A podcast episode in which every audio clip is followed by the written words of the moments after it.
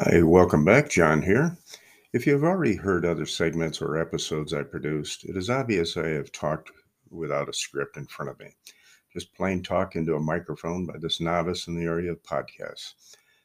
Looking ahead and considering some of the very important information I feel compelled to share, I think it might be best at times to prepare a script just ahead of my talk so as to not mistakenly omit uh, some of the things I might later regret. So I will, on occasion, uh, do this at times for certain segments ahead, I do think.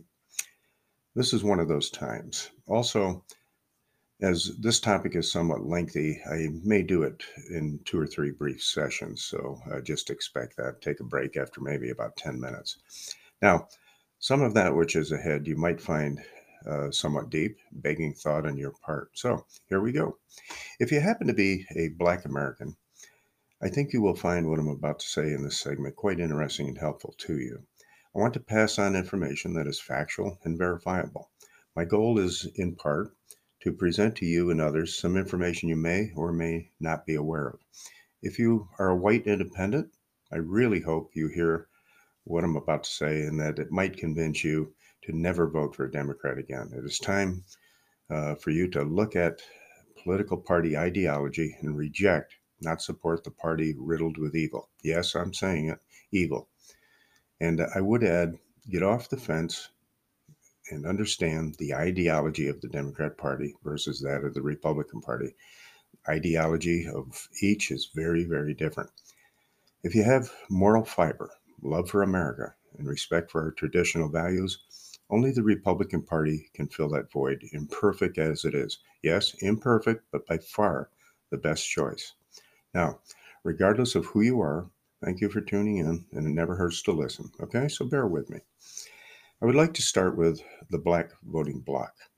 Based on presidential elections alone, about 10% of this voting bloc votes Republican. Now I'm rounding it off about 10%. About 90% vote Democrat. These percentages are just an approximate, combining each presidential election cycle of the recent past. Yes, far more blacks support the Democrat Party, and I would add this each and every vote cast for a Democrat contributes negatively to Black America, whether you realize it or not. Even a vote for a Democrat in a local election gives aid to that party, if but in the slightest way. Really, you might say. Yes, I do say. And the evidence of this begins back in time. I'm not speaking to that which is overly profound, uh, or what most, if not all, of Black America's 10% do not already know. Certainly, though, all too many of us lack some depth when it comes to history. This said, I want to go back a few years, then bring us up to the present. And finally, each of us can disagree with others, but there does not and should not be any hate among us. I have some extended family, for example, whose views are left, uh, but I still love them. And I'll tell you right now, uh, it has nothing to do with love, uh, just different views, and we have a little fun and conversation at times. I first think of a niece of mine, sweet young lady I love very much. Uh, surely she was influenced by the university she went to. My mother's twin sister, my aunt, another example. And I would add, of all my aunts, she was certainly my favorite. Yet she was a lifelong Democrat, and I'll tell you the uh, the the chats that we had at times uh, with her, uh, my wife, my mother, uh, my uncle. Uh, they were kind of entertaining to say the least. Yes, her twin sister, of course, my mother was a Republican. Friendly conversation, always. My aunt's husband, my uncle, he too was opposite his wife. He was a Republican. Each were decent people who not long ago passed in their 90s. We had some interesting short discussions with coffee, dessert, and laughs over the years, never any hostilities. And this is the way it should be. My uncle, an Army vet who fought the Germans in World War II and Republican, would just shake his head left or right uh, when my aunt spoke, as if to say, "I will never change this stubborn woman." And uh, we just we just laughed about it. So, but she's a sweet person. So always keep things light and the discussions friendly and civil. This should be the American way, where we never try to force our beliefs on others. Convince, yeah, we sure we want to try to convince people, but uh, never force this upon anybody. This reminds me, it is my opinion that nearly all the hostilities and intolerance that we see today comes from the left, and I think the evidence of that is quite overwhelming, to say the least. I have seen it all too often over many years. Now, if you have, let me rephrase that. If you have nothing to lose by listening to this segment, uh, you really don't. Uh, you have nothing to lose. So if you tend to be a diehard Democrat, you're very liberal, uh, just just hear what I have to say and then think for yourself. Especially if you're a Black American. The subject matter is extremely important regarding both Black and White America and our country as a whole. But first, this question Are you one who is reasonable, logical, and honest with yourself on any topic? If so, I think you will uh, see merit in what I'm going to say. My wife and I occasionally like to go to a, a Cracker Barrel to eat. Perhaps you're familiar with them. It's a popular country style restaurant chain across the U.S. Yeah, we, we love their country style menu, uh, the country store atmosphere, the gift shop there. They're fun to go to if you haven't been to one. We once used a good number of them uh, a number of times in one week when we drove across country from Arizona to upstate New York, uh, as they are spaced out in towns and cities along our expansive freeway system. Um, but this one particular Cracker Barrel here in the Metro Phoenix area has a, a, uh, group of blacks that I have seen on at least three different Sundays.